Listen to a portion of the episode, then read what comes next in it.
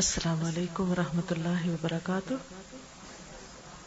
نحمده ونصلي على رسوله الكريم اما بعد، فاعوذ بالله من الشيطان الرجيم بسم الله الرحمن الرحيم رب اشرح لي صدري ويسر لي امري واحلل عقدة من لساني يفقهوا قولي ان الحمد لله نحمده ونستعينه ونستغفره ونعوذ بالله من شرور أنفسنا ومن سيئات أعمالنا من يهده الله فلا مضل له ومن يضلله فلا هادي له وأشهد أن لا إله إلا الله وأشهد أن محمدا عبده ورسوله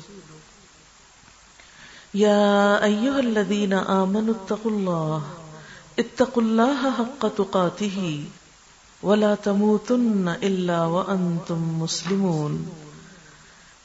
يا أيها الناس اتقوا ربكم الذي خلقكم خلقكم من نفس واحدة وخلق منها زوجها وبث منهما رجالا كثيرا ونساء.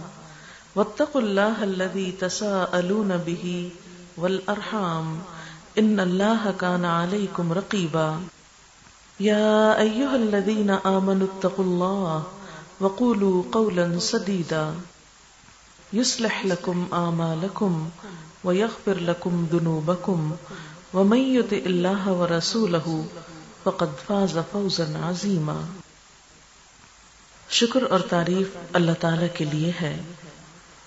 ہم اسی سے مدد چاہتے ہیں اسی سے اپنے گناہوں کی معافی چاہتے ہیں اور ہم اپنے نفس کے شر کے مقابلے میں اپنے آپ کو اللہ کی پناہ میں دیتے ہیں۔ حقیقت یہ ہے کہ جس کو وہ سیدھے رستے پر چلائے، اسے کوئی بھٹکا نہیں سکتا۔ اور جس کو وہ بھٹکا دے، اسے کوئی سیدھے رستے پہ لا نہیں سکتا۔ اور میں گواہی دیتا ہوں کہ اللہ کے سوا کوئی معبود نہیں۔ اور یہ کہ محمد صلی اللہ علیہ وسلم اللہ کے بندے اور اس کے رسول ہیں۔ اے ایمان والو، ٹھیک ٹھیک اللہ کا تقوی اختیار کرو اور مرتے دم تک اس کی اطاعت پر قائم رہو۔ اے لوگو، اپنے رب سے ڈرو۔ جس نے تمہیں ایک جان سے پیدا کیا اور اسی سے اس کا جوڑا بنایا اور پھر ان دونوں سے بہت سے مرد اور عورتیں پھیلا دی اس پالنے والے کی ناراضگی سے بچتے رہو۔ جس کا واسطہ دے کر تم ایک دوسرے سے اپنے حقوق مانگتے ہو اور رشتہ داروں کے حقوق کا پاس اور لحاظ رکھو، یقین جانو اللہ تمہاری نگرانی کر رہا ہے۔ اے ایمان والو، اللہ سے ڈرتے رہو اور جچی تلی مضبوط بات زبان سے نکالو۔ اللہ تمہارے اعمال کی اصلاح کر دے گا اور تمہارے گناہوں پہ معافی کا پردہ ڈال دے گا۔ اور جو لوگ اللہ اور اس کے رسول کی فرما برداری کریں گے، وہ عظیم الشان کامیابی سے سرفراز ہوں گے۔ معزز خواتین، اس وقت جو عبارت میں نے آپ کے سامنے پڑھی ہے، یہ خطبہ نکاح کی عبارت ہے۔ شادی کے موقع پر، نکاح کی سرمنی میں یہ مصنون خطبہ دہرایا جاتا ہے۔ عام طور پر مردوں کی مجلس میں پڑھا جاتا ہے، وہی اس کو سنتے ہیں۔ یا پھر یہ ہے کہ عربی میں پڑھا جاتا ہے اور اس کا مطلب نہیں جانا جاتا۔ حیرت کی بات تو یہ ہے کہ دنیا کی کوئی کتاب ہم سوچے سمجھے بغیر نہیں پڑھتے۔ اور دنیا کی کوئی بات سمجھے بغیر سنتے نہیں۔ لیکن اپنے دین کے معاملے میں ہم سب کچھ سوچے سمجھے بغیر ہی کرتے رہتے ہیں۔ خواہ معاملہ نماز کا ہو۔ ہمیں نہیں پتا ہوتا بازو کا تم کیا پڑھ رہے ہیں۔ خواہ اللہ کی کتاب کا ہو، قرآن پاک، ہمیں نہیں پتا ہوتا یہ کیا ہے۔ ہم پڑھتے ہیں، سنتے ہیں۔ اسی طرح مختلف مواقع پر مثلا کوئی فوت ہو جائے تو جنازہ پڑھتے ہیں۔ نہیں پتا کہ کیا پڑھا جا رہا ہے، اس کا مطلب کیا ہے؟ شادی ہو، خطبہ نکاح پڑھا جاتا ہے، نہیں پتا چلتا کہا کیا گیا ہے۔ یہی وجہ ہے کہ جو کچھ ہمارا دین ہمیں بتاتا ہے، وہ بالکل کچھ اور ہے۔ اور جو کچھ ہم کرتے رہتے ہیں، وہ کچھ اور ہی ہے۔ اور پھر ہمارے رویوں سے ہمارا دین بدنام ہوتا ہے۔ لوگ مسلمانوں کو یہ کہہ کر دیکھتے ہیں کہ یہ اللہ کی اس آخری کتاب کے نمائندہ ہیں۔ محمد صلی اللہ علیہ وسلم کی امت ہے۔ آپ کے دین کو پیش کرنے والے ہیں۔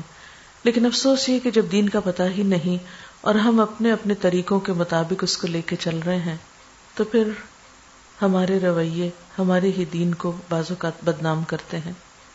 اور افسوس کی بات یہ کہ رسول اللہ صلی اللہ علیہ وسلم جنہیں دنیا میں رحمت اللہ بنا کر بھیجا گیا یعنی جن کو ٹائٹل ملا رحمت اللہ عالمین کے پورے جہان کے لیے آپ رحمت کا پیغام لائے ہیں۔ انہیں کے لائے ہوئے دین کو آج ٹیررزم کہا جا رہا ہے اور ریلیجن آف وائلنس کہا جا رہا ہے۔ یہ سب کچھ ان تعلیمات میں نہیں ہے، یہ ہمارے رویوں میں ہے۔ یہ ہماری ناسمجھی کی باتیں ہیں۔ اور اس ناسمجھی کے پیچھے دراصل ہماری لا علمی ہے۔ تو بہرحال ضروری محسوس ہوتا ہے کہ شادی کے اس موقع پر جو خوشی کا موقع ہے، اس میں جو کچھ اللہ کی کتاب میں سے یا نبی صلی اللہ علیہ وسلم کے طریقے پر خطبے میں پڑھا جاتا ہے، مختصراً اس کو سمجھ لیا جائے، دیکھا جائے کہ اس میں ہمارے لیے کیا میسج ہے۔ سب سے پہلے اس میں اللہ کی تعریف کی گئی ہے، ان الحمد للہ، بے شک تعریف اللہ کے لیے ہے۔ کسی کی بھی تعریف کب کرتا ہے انسان؟ جب اس کے اندر کوئی خوبی دیکھتا ہے، اس کے کسی کام پر خوش ہوتا ہے۔ شادی کا موقع ایک خوشی کا موقع ہے۔ جب ہمیں خوشی ملتی ہے تو ہم خوشی دینے والے کی تعریف کرتے ہیں کہ الحمد للہ اس نے یہ خوشی کا دن دکھایا۔ اب دیکھیے کہ بچوں کی شادی کا معاملہ ایسا ہوتا ہے کہ جس میں ہر ماں باپ کی خواہش ہوتی ہے کہ اچھی طرح یہ سب کام ہو جائے، اچھی جگہ رشتہ ہو، بچے خوش رہیں اور یہ خوشیاں ان کو ہمیشہ ملتی رہیں۔ اور خاص طور پر یہ سرمنی یا موقع جو ہے، یہ بھی بہت خوشی کا یادگار موقع بن جائے۔ اور اس کے لیے ہم بہت ساری ایفرٹس کرتے رہتے ہیں۔ ظاہری طور پر سب چیزوں کو اچھا کرنے کی تاکہ خوشیوں میں اضافہ ہو سکے۔ پھر اسی طرح جن کی شادی ہوتی ہے، ان کے لیے بھی یہ خوشیوں کا موقع ہوتا ہے۔ اب آپ دیکھیے کہ جب ہمیں کبھی خوشی ملتی ہے، تو ہم ضرور چاہتے ہیں کہ ہم اس میں ان کو شریک کریں جو ہمیں بہت عزیز ہیں۔ اسی لیے آپ نے دیکھا ہوگا کہ شادی کے موقع پر ہر محبت کرنے والے، جان پہچان والے رشتے دار، دوست، سب کو دعوت دی جاتی ہے، سب کو اکٹھا کیا جاتا ہے۔ کہ خوشی کا موقع ہے۔ خوشی انسانوں کے ساتھ مل کر انسان منا سکتا ہے۔ ان کے ساتھ ہی مل کر سیلیبریٹ کر سکتا ہے۔ تنہا تو خوشیاں نہیں ملا کرتی۔ اور پھر انسان کو خوشی اس وقت زیادہ ملتی ہے جب اپنے پسندیدہ لوگ اپنے آس پاس ہوں اور پھر ان کے ساتھ انسان اپنے جذبات اور خوشی کو شیئر کرے۔ اللہ تعالیٰ نے ایمان والوں کی صفت یہ رکھی ہے کہ ولدین امن اشد حبن اللہ ایمان والے اللہ کی محبت میں سب سے زیادہ شدید ہوتے ہیں۔ تو جب ہم سب اللہ کی محبت کا دعوی کرتے ہیں، تو پھر اس خوشی کے موقع پر اس کو یاد کرنے کا بھی حق بنتا ہے اور اس کی تعریف اور اس کا شکر ادا کرنا ہماری ذمہ داری بنتی ہے۔ تو ان الحمد للہ نحمد نستعین ہم اسی کی تعریف کرتے ہیں اور اسی سے ہم مدد چاہتے ہیں۔ جہاں یہ موقع خوشی کا موقع ہے وہاں ایک اہم ذمہ داری کو ادا کرنے کا بھی ہے اور اس کے ساتھ ساتھ کچھ تفکرات بھی ہوتے ہیں، کچھ وہم بھی ہوتے ہیں، کچھ انجانے سے خوف بھی ہوتے ہیں۔ اسی لیے ان خوشیوں کے بیچ بیچ کبھی کبھی اچانک دل بیٹھنے بھی لگتا ہے کہ معلوم نہیں ٹھیک فیصلہ کیا ہے یا نہیں، یا یہ کہ یہ سب ٹھیک رہے گا آئندہ۔ اور اسی طرح کے بہت سے اور وسو سے شیطان انسان کے دل میں لا کے انسان کو غمگین کرتا ہے۔ اور حقیقت تو یہی ہے کہ یہ ایک اہم ترین فیصلہ ہوتا ہے۔ زندگی کا ایک بہت بڑا موڑ ہوتا ہے، جس میں دو افراد اکٹھے ہو رہے ہیں اور صرف دو لوگ ہی نہیں، دو انڈیویجلس ہی نہیں، دو فیملیز دو خاندان بھی باہم جڑ رہے ہوتے ہیں۔ اور ان دو کا اکٹھا ہونا پھر آگے بہت سے نئے رشتوں کو جنم دے رہا ہوتا ہے۔ اس لیے اس موقع پر خصوصی طور پر اللہ تعالی کی مدد کی دعا کی جاتی ہے۔ نستعین ہم اپنی اس سارے کام میں اللہ کی مدد کے طلبگار ہیں۔ کیونکہ ہمارے دین میں سکون اور خوشی کا موقع یہی ہوتا ہے کہ انسان کی کوئی غم اور دکھ کو بانٹنے والا ہو، کوئی اس کا بوجھ اٹھانے والا ہو۔ کوئی ایسا ہو جس پر واقعی وہ بھروسہ کر سکے، جو اس کے کام آ سکے، جو اس کی مدد کر سکے۔ اور اللہ رب العزت سے بڑھ کر اور کون ہو سکتا ہے جس کے ہاتھ میں زمین و آسمان کی بادشاہت ہے، جو ہر چیز پر قادر ہے۔ تو نستعین ہو وہ نستغفر اور ہم اس سے بخشش مانگتے ہیں۔ ہم اپنے گناہوں کی معافی چاہتے ہیں، کیونکہ انسان کے گناہ انسان کے لیے دنیا اور آخرت کی بدقسمتی اور دنیا اور آخرت کی تکلیفوں کا باعث ہوتے ہیں۔ دنیا میں بھی گناہوں کی وجہ سے بسا اوقات انسان کی خوشیاں اور انسان کا رسک چھینا جاتا ہے۔ جیسا کہ ایک جگہ پر آتا ہے کہ انسان کو ایک نعمت ملنے والی ہوتی ہے، لیکن اس کے کسی گناہ یا کسی غلط کام کی وجہ سے وہ اس سے روک لی جاتی ہے یا اس سے دور کر دی جاتی ہے یعنی دنیا میں بھی بسا اوقات۔ اگرچہ دنیا دار الجزا نہیں ہے، یہ جزا کا گھر نہیں ہے، جزا سزا تو آخرت کے لیے ہے۔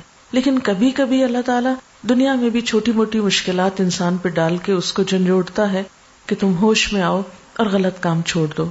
بہرحال انسان کے گناہ لازمی طور پر ایسی چیز ہے جس کی آخرت کے لیے، ہمیشہ کی زندگی کے لیے بہت سخت نقصان دہ ہے اب ہوتا یہ ہے کہ جب اللہ تعالیٰ ہمیں خوشی دیتے ہیں تو بعض اوقات ہم اسی کے ناراضگی کے کام کرنے لگتے ہیں۔ عام دنوں میں ہم مثلاً روٹین میں بہت اچھی نماز پڑھ رہے ہوتے ہیں، پابندی کر رہے ہوتے ہیں، لیکن جو ہی شادی کا ہنگامہ شروع ہوا، نماز قضا ہونی شروع ہو گئی۔ اور کبھی کبھی تو ڈلے ضروری طور پہ ہو جاتی ہیں۔ کیوں؟ اس لیے کہ رات کو دیر سے سو رہے ہیں تو دیر سے اٹھ رہے ہیں۔ سب لوگ بیٹھے ہیں تو باتوں میں لگ گئے ہیں۔ اور تاخیر ہو گئی ہے۔ ابھی شادی کا دن اور شادی کا موقع دلہن کے لیے تو بڑی حیرت کی بات سمجھی جاتی کہ آج بھی نماز پڑھی جائے گی۔ حالانکہ نماز تو ایک فرض ہے جو کسی حال میں بھی معاف نہیں، ڈیوٹی تو ڈیوٹی ہے۔ لیکن ہم عموماً اس موقع سے فائدہ اٹھاتے ہوئے اللہ تعالیٰ کی ناراضگی کے کئی کام کر جاتے ہیں۔ پھر اسی طرح آپ دیکھیں، جب سب لوگ جمع ہوتے ہیں تو اس میں کسی کو کوئی بات کہتی یا مل کے جب بیٹھے تو کسی ایسے شخص کا گلا شکوا شروع کر دیا جو وہاں پر موجود نہیں۔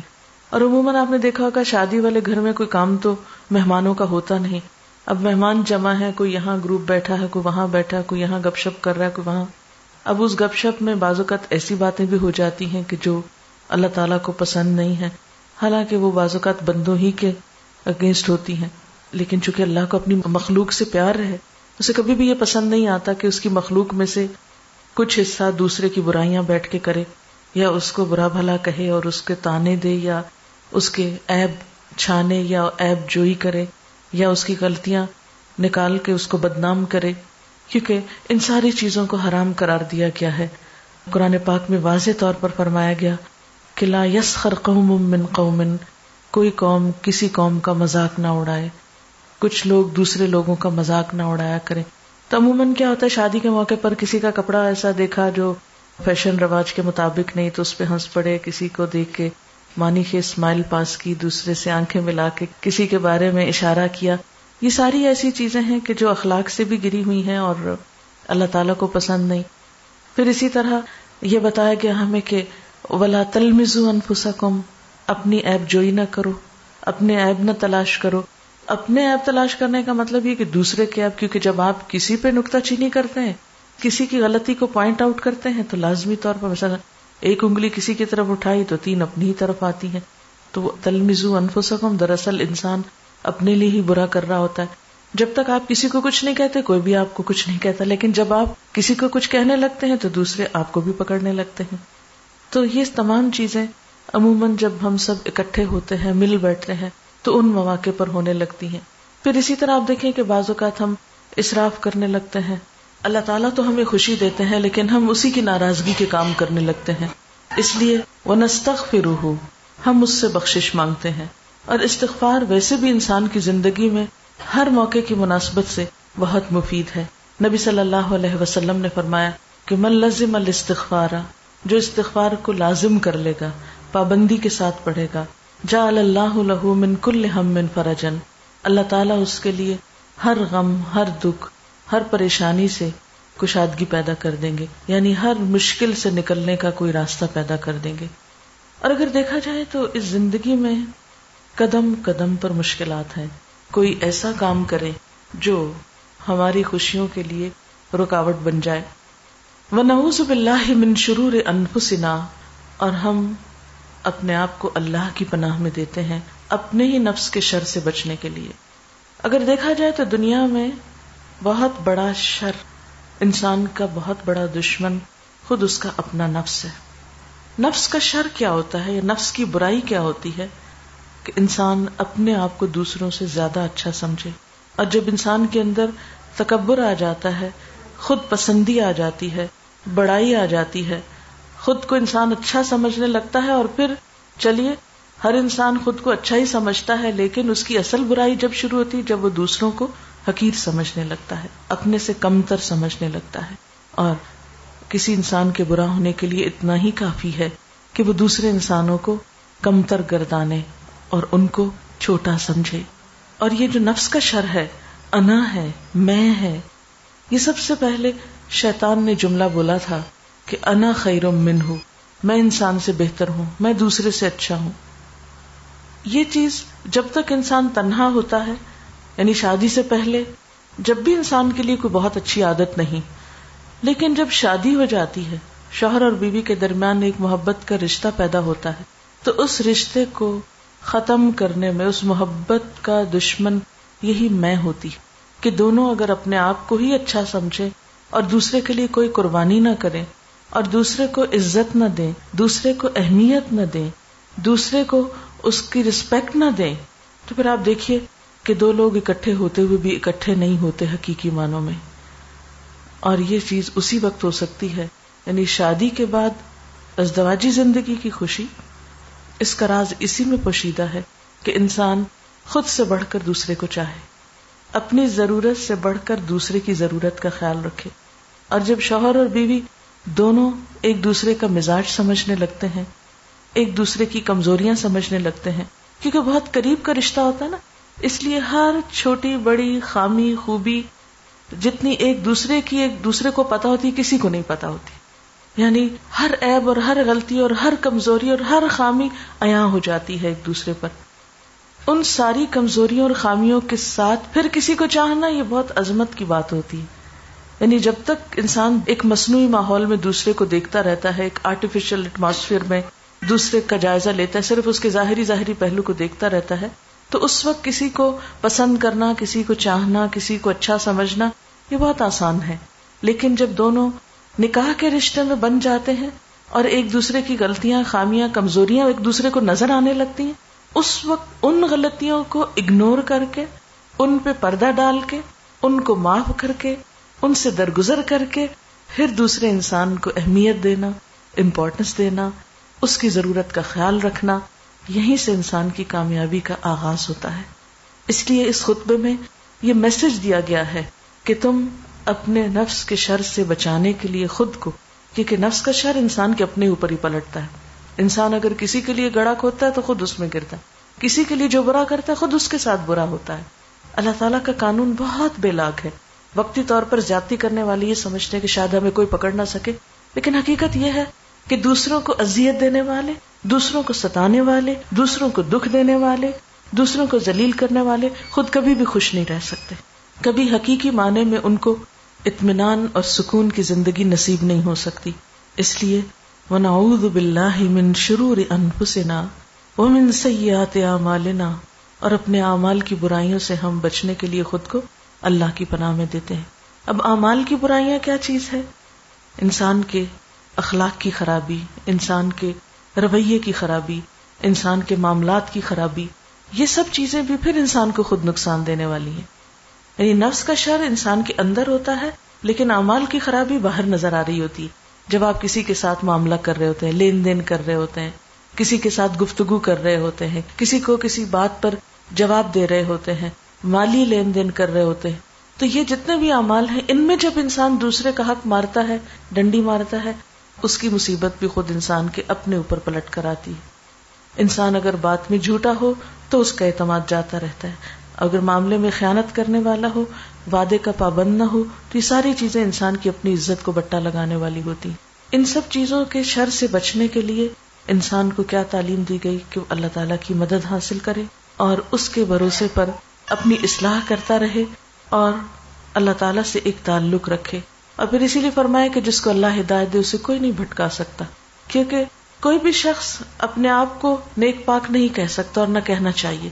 قرآن پاک میں اللہ تعالیٰ نے اس سے منع فرمایا، لا تزکو انفسکم، بل اللہ یزکی میشا اپنے آپ کو پاک مت کہو، اللہ ہی پاک کرتا ہے جس کو چاہتا ہے۔ یعنی خود کو نیک مت سمجھو کہ کوئی بھی شخص اگر یہ کہے کہ مجھ میں تو خامی ہے ہی نہیں مجھ میں تو برائی ہے ہی نہیں، میں نے تو کبھی کوئی غلط کام کیا ہی نہیں۔ میری کیا غلطی ہے؟ مجھے تو کوئی خامی اپنی نظر نہیں آتی۔ تو ایسا شخص حقیقت میں اپنے نفس کے دھوکے کا شکار ہوتا ہے۔ اور جس شخص کو اپنا عیب نظر نہ آئے، جو اپنی کمزوری کو دیکھ نہ سکے، پھر وہ کبھی اپنی اصلاح بھی نہیں کر سکتا۔ اس لیے اللہ تعالیٰ بھی اسی شخص کو سیدھا رستہ دکھاتا ہے۔ اسی کے معاملات کو درست کرتا ہے، جو انسان اپنی غلطیوں اور کمزوریوں کو جانتے پہچانتے ہوئے اپنا آپ اپنے رب کے حوالے کرتا ہے اور اس سے رہنمائی طلب کرتا ہے۔ اور پھر یہاں پر کلمہ شہادت پڑھا جاتا ہے، جو کہ ہمارے دین کی بنیاد ہے۔ ہر اہم موقع پر، موڑ پر بچہ جب پیدا ہوتا ہے، اس کے کان میں آزان دیتے ہوئے پڑھا جاتا ہے۔ جب بولنا شروع کرتا ہے، اس کو کلمہ سکھایا جاتا ہے۔ جب انسان فوت ہونے لگتا ہے، تو اس کو کلمہ پڑھوایا جاتا ہے۔ اور اسی طرح شادی کے موقع پر اس خطبے میں بھی کلمہ دہرایا جاتا ہے۔ پھر آپ دیکھیے، تین آیات ہیں۔ اور تین میں چار دفعہ تقوی کا حکم ہے۔ اے ایمان والو، اللہ کا تقوی اختیار کرو، اللہ سے ڈرو۔ ہم سمجھتے ہیں کہ شادی کی خوشیوں کا انحصار شاید اچھے کپڑے، اچھے گھر اور اچھی آمدنی اور اچھی جاب پر ہے۔ نہیں، بہت سے لوگ اچھے گھروں میں رہتے ہیں، خوشی اور سکون نام کو نہیں، اچھے لباس پہنتے ہیں، مگر پہن کے بھی خوش نہیں ہوتے، خوشی سے انجان ہوتے ہیں۔ اسی طرح اچھا کھانا کھانا اس سے ہی خوشی نہیں ملتی۔ بہت سے لوگوں کو بہت اچھا کھانے کو ملتا ہے، لیکن بعض اوقات کھانا رکھا رہ جاتا ہے، کھانے کو دل بھی نہیں چاہتا، کیونکہ دل میں خوشی ہی نہیں، خوشی دینے والے ہی آس پاس نہیں۔ تو بات یہ ہے کہ اصل خوشی انسانوں سے ملتی ہے، اور ان انسانوں سے ملتی ہے جن کے اخلاق اچھے ہوتے ہیں۔ حقیقت میں اخلاق اسی کا اچھا ہوتا ہے جو خدا سے ڈرتا ہے۔ وہ پھر سامنے بھی اور پیچھے بھی ایک جیسا ہوتا ہے۔ یعنی اچھے اخلاق کا مطلب خوش آمدی ہونا نہیں ہے۔ کہ آپ اگر سامنے کسی کو ملے تو مسکرا کے بات کر لیں، تعریف کر لیں اس کے منہ پر اور اس سے کوئی والہانہ محبت کا اظہار کر لیں اور جب پیچھے ہو تو آپ اس کی برائیاں کریں بیٹھ کے یا اس کا مذاق اڑائیں۔ ڈبل اسٹینڈرڈ ہو انسان کے یا دورا رویہ ہو کے ایک جگہ پر کچھ نظر آئے، دوسری جگہ پر کچھ اور نظر آئے۔ سامنے کچھ ہو، پیچھے کچھ ہو۔ ایسی منافقانہ طرز عمل کوئی حقیقی اچھا اخلاق نہیں کہلاتا۔ ہم لوگوں نے عام طور پہ یہ سمجھ رکھا ہے کہ جو شخص جتنا کلیور ہو باتوں میں سامنے خوش آمدے کر کے کسی سے کام نکلوانا جانتا ہو، وہی عقل مند انسان ہے۔ اللہ کے نزدیک عقل مند انسان وہ نہیں ہے کہ جو منافقانہ طرز عمل رکھ۔ آپ صلی اللہ علیہ وسلم کے زمانے میں منافقوں کا یہی طریقہ ہوتا تھا اور وہ اپنے آپ کو بہت عقل مند سمجھتے تھے اور ایمان والے سچے لوگوں کو بے وقوف کہتے تھے۔ جب ان سے کہا جاتا تھا کہ تم اس طرح ایمان لاؤ یعنی سچا ایمان لاؤ جیسے کہ صحابہ کرام ایمان لائے تو کہتے کیا ہم بے وقوف لوگوں کی طرح ایمان لائیں؟ ان کے نزدیک سچ بولنے والے بے وقوف ہوتے ہیں۔ ان کے نزدیک کسی کی مدد کرنے والے بے وقوف ہوتے ہیں۔ ان کے نزدیک کسی کو دوسرے کے حق سے زیادہ دینے والے بے وقوف ہوتے ہیں۔ لیکن حقیقت یہ ہے کہ آج ہم اللہ کی خاطر کسی کے ساتھ کوئی بھی جو احسان کرتے ہیں، کوئی بھی جو بھلائی کرتے ہیں، خواہ ہمیں اپنے حق میں کچھ کمی کرنی پڑ جائے، تو یہی چیز دراصل تقوا کی علامت ہے۔ ایسے ہی لوگ خوشحال زندگی بسر کرنا جانتے ہیں۔ کیونکہ اصل خوشی کا تعلق اس بات سے ہوتا ہے کہ انسان کے ضمیر پہ کوئی بوجھ نہ ہو۔ انسان کے ضمیر پر کسی قسم کے جرم کا احساس نہ ہو۔ یعنی انسان خوف اور غم سے صرف اسی صورت میں نجات پا سکتا ہے۔ اور حقیقت یہ ہے کہ جب انسان غلطی کرتا ہے، گناہ کرتا ہے، ظلم کرتا ہے، فوراً اس کے ضمیر پہ بوجھ پڑتا ہے۔ اس بوجھ کے ساتھ وہ کبھی بھی حقیقی خوشی نہیں پا سکتا۔ جس دل میں تقوی ہوتا ہے وہ ایسے بوجھوں سے خالی ہوتا ہے۔ وہ انسان ایک بہت ہی کانشیس زندگی بسر کر رہا ہوتا ہے۔ وہ پھونک پھونک کے قدم رکھ رہا ہوتا ہے۔ اب یوں سمجھے کہ متقی انسان جو ہے وہ انتہائی محتاط انسان ہے۔ بہت کانشیس بہت کیئرفل بہت دھیان سے اپنے کام کرنے والا۔ کہ جس میں کچھ بھی حالات ہوں۔ ایک تو ہوتا نا، عام روٹین کی زندگی۔ اس میں تو ہر انسان بہت احتیاط سے کام کرتا ہے۔ لیکن جب کبھی ان یوژل قسم کے حالات ہوں، ایسی سچویشن ہو کہ جو عام حالات سے مختلف ہو، جو انسان کی مرضی کے خلاف ہو۔ ایسے میں محتاط الفاظ زبان سے نکالنے والا یعنی غصے میں آ کے آپے سے باہر نہ ہو جائے۔ ایسی بات نہ کرے کہ جس پر اسے ندامت ہو۔ جیسے کہ ایک بزرگ کا کال ہے کہ چالیس سال ہو گئے ہیں میری زندگی میں۔ میں نے کبھی کوئی ایسی بات نہیں کی جس پر بعد میں مجھے ملامت یا شرمندگی اٹھانی پڑے۔ نیور یہ ہے محتاط زندگی، یہ ہے تقوا کی زندگی۔ تو شادی کے بعد جب شوہر اور بیوی ایک دوسرے کے ساتھ ان کا تعلق قائم ہوتا ہے، تو آپ نے دیکھا ہوگا کہ اکثر بہت خوبصورت تعلق چھوٹی چھوٹی باتوں سے بدسورتی میں بدل جاتا ہے اور ساری خوشیاں بجھ کے رہ جاتی ہیں اور اس کی ابتدا بد زبانی سے ہوتا ہے یا بے احتیاطی سے کی ہوئی باتوں سے ہوتا ہے۔ یعنی چھوٹی سی ناراضگی ہوئی دوسرے کے ساتھ تو حد سے بڑی ہوئی بڑی بات کہتی آخری حد تک پہنچ گئی۔ اب اسی لیے ہم نے دیکھا ہوگا کہ بعض مردوں کی عادت ہوتی ہے کہ ذرا سی بھی بیوی کے ساتھ غصے کی بات ہوئی تو بس سارے تعلق کوئی ختم کر کے بڑھے تمہارا میرا تو نباہ ہو ہی نہیں سکتا۔ That's it this is the end بس ختم۔ تم اپنا راستہ لو، میں اپنا راستہ لو ہم ایک دفعہ نہیں بیسوں دفعہ بھی زندگی میں یہی کہہ رہے ہوتے ہیں۔ تو اپنا راستہ، ہم نہیں اکٹھے رہ سکتے۔ تم اپنا راستہ لو، ہم اپنا راستہ لیکن پھر اکٹھے بھی رہتے ہیں، اس لیے کہ اکٹھے رہنا ضرورت ہے۔ لیکن کتنی عجیب بات ہے کہ صرف ناراضگی اور وقتی غصے کے عالم میں انسان اتنی بڑی بڑی باتیں کہہ جائے اور پھر اسی منہ سے بات کر کے پھر اسی منہ سے کٹھے ایک دوسرے سے معافیا مانگنا شروع کر پھر کٹھے رہنے لگے، پھر دو دن کے بعد ٹکرا جائے، پھر اسی طرح۔ تو ان سب چیزوں کا حل کیا ہے کہ ٹھیک ہے، غصہ آتا ہے انسان کو۔ وہ انسان انسان ہی نہیں جس کو غصہ نہ آئے، لیکن عقل مند وہ ہے جو صحیح مقام پر غصہ کرنا جانتا ہو۔ وہ نہیں کہ جو ہر وقت بے وقت غصہ کرنا شروع کر دے۔ ایسا غصہ اس کے اپنے ہی لیے نقصان دہ ہو جاتا ہے۔ تو یہاں پر بار بار تقوا کا حکم دیا گیا، دیکھو اللہ سے ڈرو۔ اچھا اب یہ ساری چیزوں کو کنٹرول انسان کیوں کرے؟ مثلاً آپ کو کسی نے ہرٹ کیا، آپ خوب سنانا چاہتے ہیں اس کو، لیکن پھر آپ کہتے نہیں، میں نے معاف کیا، میں نہیں سناؤں گا۔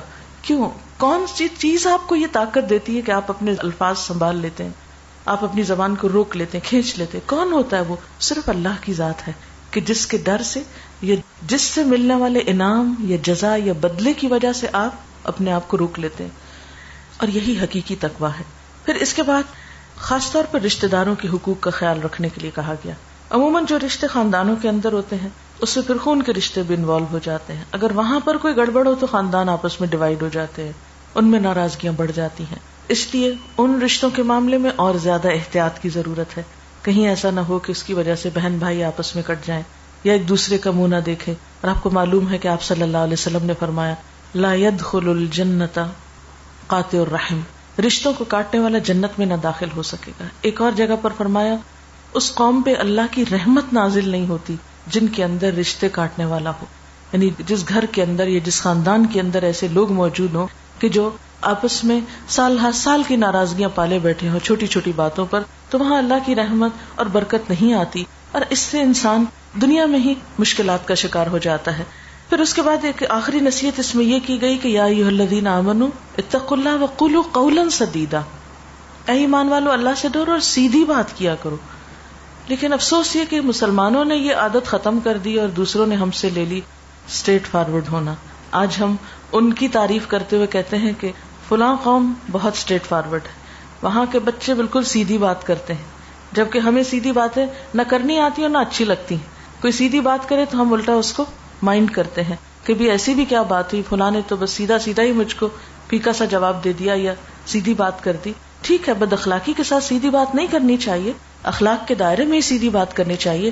لیکن ہیرا پھیری کی باتیں، دورے دورے لفظوں والی باتیں، کہنا کچھ مطلب کچھ اور ہونا، دل میں کچھ ہونا، زبان پہ کچھ اور ہونا، اس طرح کی چیزیں جو ہے وہ دوسرے کے اندر خلل ڈالتی ہیں۔ اس کو بات سمجھ نہیں آتی کہ آپ چاہتے کیا اس سے؟ یعنی بعض اوقات لوگوں کی عادت ہوتی ہے نا کہ وہ چاہتے کچھ ہے اور جو وہ چاہتے ہیں وہ منہ سے نہیں بولتے۔ یہ جیسے بچوں کی عادت ہوتی ہے نا کہ مثلاً کہتے بھوک لگی، آپ کہتے کھانا کھاؤ کہتے نہیں، کھانا نہیں، کھانا۔ اب وہ روتے ٹھنکتے رہتے ہیں اور پریشان کرتے رہتے ہیں ماؤں کو۔ اگر وہ صاف کہہ دیں کہ بھی مرضی کیا ان کی، پھر آپ دیر سے جا کے پہچانتے اچھا یہ وجہ ہے۔ یہ چیز اس کو ڈسٹرب کر رہی۔ اب ہر وقت کہاں سے آپ ماہر نفسیات بنتے رہے اور کہاں اتنی لمبی چوڑی آپ ان کی صبر اور پیشنس سے کام لے کے اس کے پیچھے کیا چیز ہے جو اس کو ڈسٹرب کر رہی ہے؟ اتنا وقت اس کے پاس، لیکن بہرحال جب انسان درست بات کرتا ہے اور خصوصاً اس کانٹیکس میں جیسے شادی کا معاملہ ہے یا موقع ہے، تو یہ آئندہ تعلقات میں بہت اچھا ثابت ہوتا ہے۔ پہلے سے ایک دوسرے کے بارے میں صاف صاف باتیں پتا ہوں۔ اچھائیاں بھی، خامیاں بھی، سب خبر ہو۔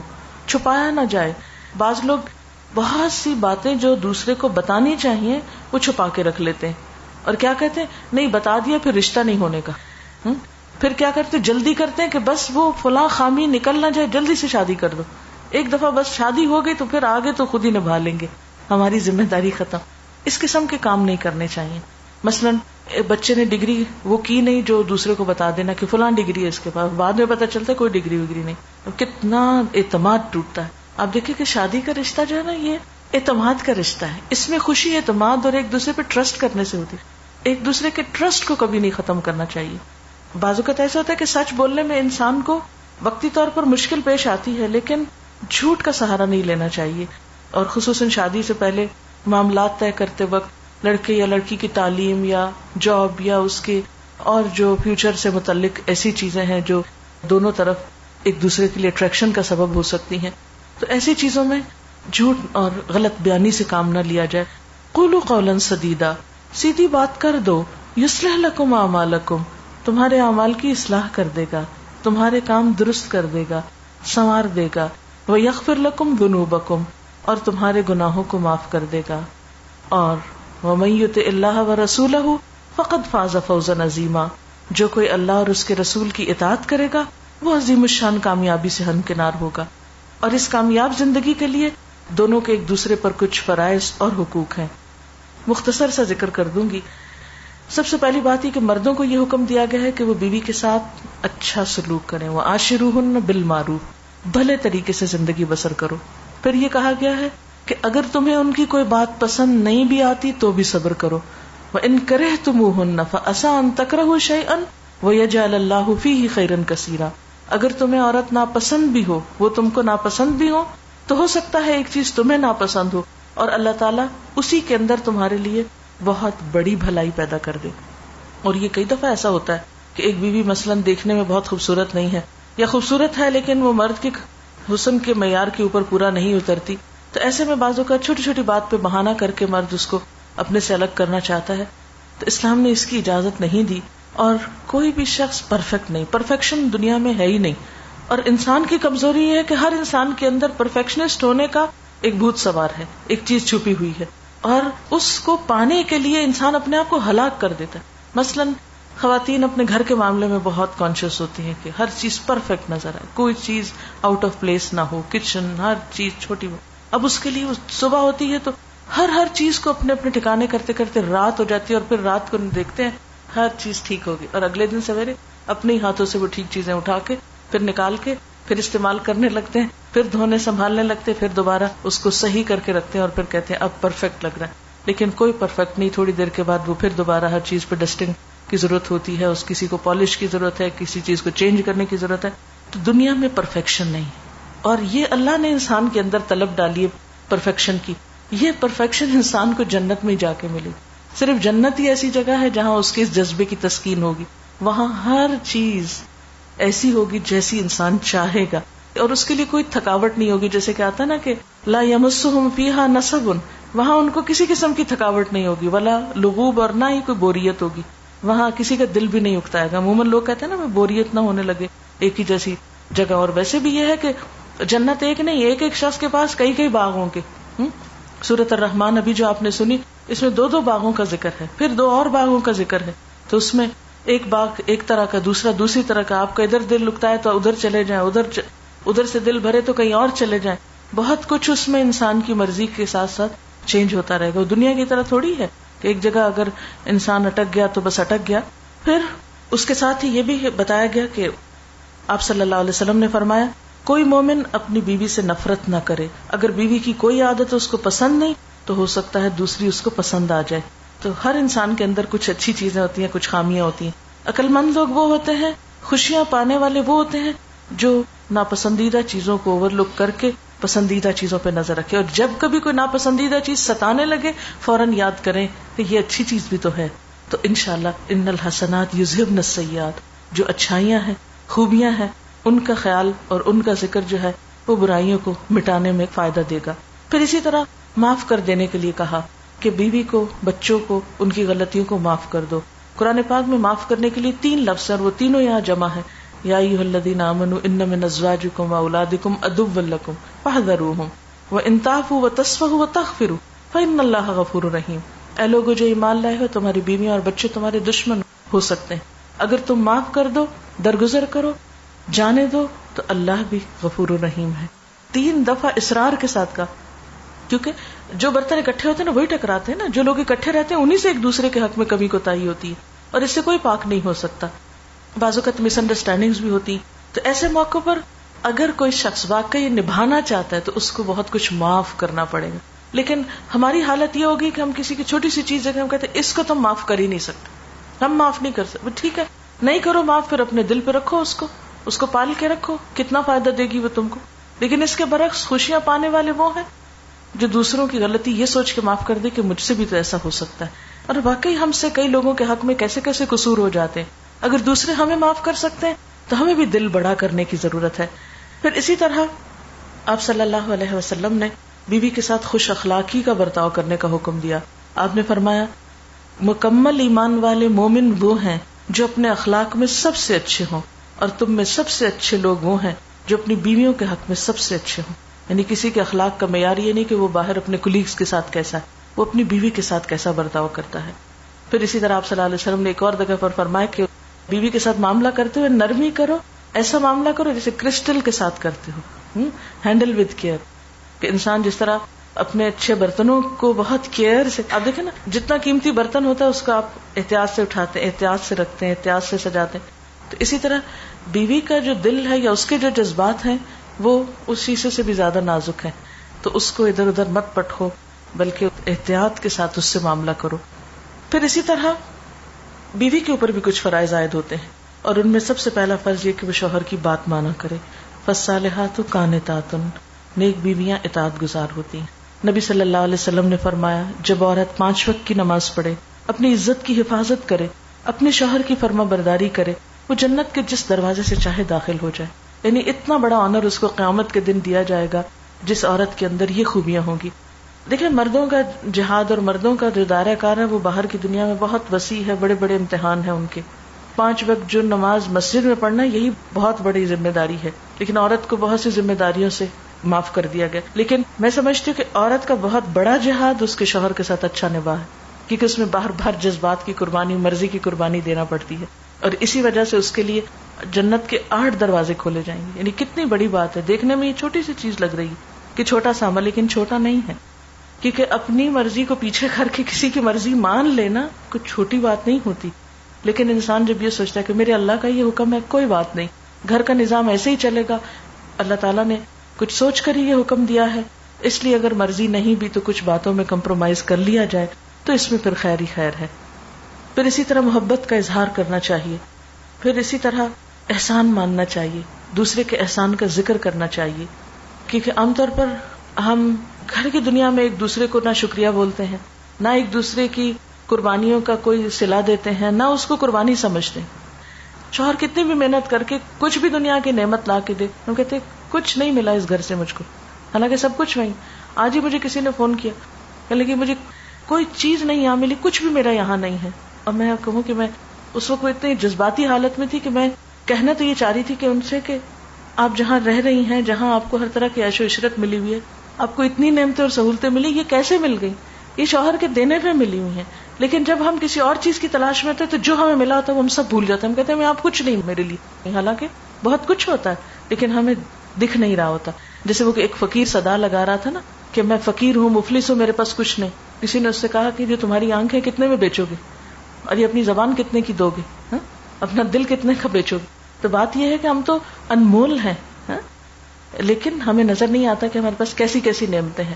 تو جو مایوس اور شکوا کرنے والے لوگ ہوتے ہیں، انہیں کسی کی خیر اور بھلائی نظر نہیں آتی۔ نتیجہ وہ کبھی خوش بھی نہیں رہ سکتے۔ اور پھر آپ صلی اللہ علیہ وسلم نے ایک اچھی بیوی کی خوبیاں بیان کرتے ہوئے فرمایا، مومن کے لیے تقوا کے بعد سب سے زیادہ مفید اور باعث خیر نعمت نیک بیوی ہے۔ جب وہ اسے کسی کام کو کہے تو خوشی سے کر دے۔ یعنی کام کرتا بھی انسان اور بعض اوقات موڈ آف کر کے۔ تو اس کا فائدہ نہیں۔ جب اس پہ نظر ڈالے تو اس کو خوش کر دے۔ جب اس کے بھروسے پہ قسم کھا بیٹھے اس کی قسم پوری کر دے۔ اور جب وہ کہیں چلا جائے تو اس کے پیچھے اپنی عزت و آبرو کی حفاظت کرے۔ وہ شوہر کے مال و اسباب کی نگرانی میں اس کی وفادار رہے۔ اور آخری بات یہ کہ شوہر کے لیے زیب و زینت کا اہتمام، اپنی صفائی ستھرائی کا اہتمام، یہ بھی بہت ضروری۔ بہت سے ازدواجی تعلقات میں خرابی کی ایک وجہ یہ ہوتی کہ عورتیں شوہر کے معاملے میں بہت کیئر لیس ہوتی۔ کہیں باہر پارٹی وارٹی میں جانا ہو، بہت اچھی طرح سج بن کے جائیں گے۔ اور شوہر کے لیے بس جیسے بھی ہیں۔ سارے دن کے گھر کے کام کاج میں جیسے بھی کپڑوں سے پسینے کی اسمیل آ رہی ہے یا جو بھی حال ہولیا بکھرے ہوئے بال ہیں، بنا ہوا ہے، پرواہ نہیں۔ اور جب شام کو کہیں نکلنے لگے، پھر ٹھیک ہو گئے۔ تو سب سے زیادہ حق شوہر کا ہے کہ انسان اس کو خوش کرے۔ لیکن عموماً ہم کہتے ہیں، وہ تو دیکھتے ہی نہیں، ان کو تو کچھ نظر ہی نہیں آتا، اس لیے ان کے لیے کیا کرنا۔ لیکن نظر آئے یا نہ آئے، بہرحال انسان کو صحیح موقع پر صحیح کام کرنے کا ایک الگ ہی اجر و ثواب ہے۔ سبحان اللہ والحمد للہ ولا الہ الا اللہ واللہ اکبر ولا حول ولا قوة الا باللہ العلی العظیم۔ اللہم صلی علی محمد وعلى آل محمد كما صليت على إبراهيم وعلى آل إبراهيم إنك حميد مجيد اللهم بارك على محمد وعلى آل محمد كما باركت على إبراهيم وعلى آل إبراهيم إنك حميد مجيد ربنا آتنا في الدنيا حسنة وفي الآخرة حسنة وقنا عذاب النار ربنا ربنا لا تزغ قلوبنا بعد إذ هديتنا وهب لنا من لدنك رحمة إنك أنت الوهاب. ربنا هب لنا من أزواجنا وذرياتنا قرة أعين وجعلنا للمتقین اماما یا اللہ پاک جو کچھ ہم نے پڑھا ہے، اپنی رحمت سے قبول فرما۔ جو بات آپ کی مرضی کے مطابق زبان سے نکلی ہو، ہمیں اس پہ عمل کی توفیق عطا فرما۔ کوئی بات ایسی زبان سے نکلی ہو جو آپ کو پسند نہ آئی ہو، ہم سب کو اس سے دور کر دے۔ یا اللہ پاک، اس گھر پر اپنی خیر و برکت نازل فرما۔ یا اللہ، نادیہ کو آئندہ زندگی کی بہترین خوشیاں عطا فرما۔ ان دونوں بچوں کے درمیان بہترین معافقت اور بہترین نباہ کر دے۔ یا اللہ، ان کے والدین کی آنکھوں کی ٹھنڈک ہو۔ ہر تکلیف، دکھ اور پریشانی سے محفوظ رکھنا۔ یا اللہ، دوسری مائیں بھی جو اپنے بچوں کی شادی کے لیے پریشان ہے یا اللہ، ان سب کی پریشانی دور فرما۔ سب کے بچوں کو اچھے رشتے عطا فرما۔ یا اللہ، ہم سب کی اولاد کو ہماری آنکھوں کی ٹھنڈک بنا دے۔ انہیں دنیا اور آخرت کی کامیابی عطا فرما دے۔ ہم سب کے والدین پر اپنی رحمت فرما۔ یا اللہ، جس کسی کا بھی ہم پر کوئی احسان ہے، ان سب کی بھلائی فرما۔ یا رب العالمین، سب کے دکھ، تکلیفیں، بیماریاں، پریشانیاں دور فرما۔ یا اللہ، دلوں میں خوشیاں پیدا فرما۔ باہم اتفاق اور محبت پیدا فرما۔ یا رب العالمین، ہمیں اپنی محبت دے دے۔ یا اللہ ہمارے آخرت کو ہمارے لیے آسان کر دینا اور ہمیشہ کی خوشیوں کا گھر نصیب کرنا۔ یا رب العالمین، ان بچوں کو اپنی ذمہ داریاں آئندہ زندگی میں بہترین طریقے سے نبھانے کی توفیق عطا فرمانا۔ دونوں کو ایک دوسرے کا بہترین مددگار اور بہترین معافقت کرنے والا بنا دینا۔ یا اللہ، تو اپنی رحمت سے ڈھانپ لے، ہر دکھ تکلیف کو دور کر دے۔ ربنا تقبل منا انك انت السميع العليم وتب علينا انك انت التواب الرحيم وصلى الله تعالى على خير خلقه محمد وعلى آله وأصحابه وأهل بيته أجمعين. برحمتك يا أرحم الراحمين. إلهي آمين. سبحانك اللهم وبحمدك نشهد أن لا إله إلا أنت نستغفرك ونتوب إليك. والسلام عليكم ورحمة الله وبركاته.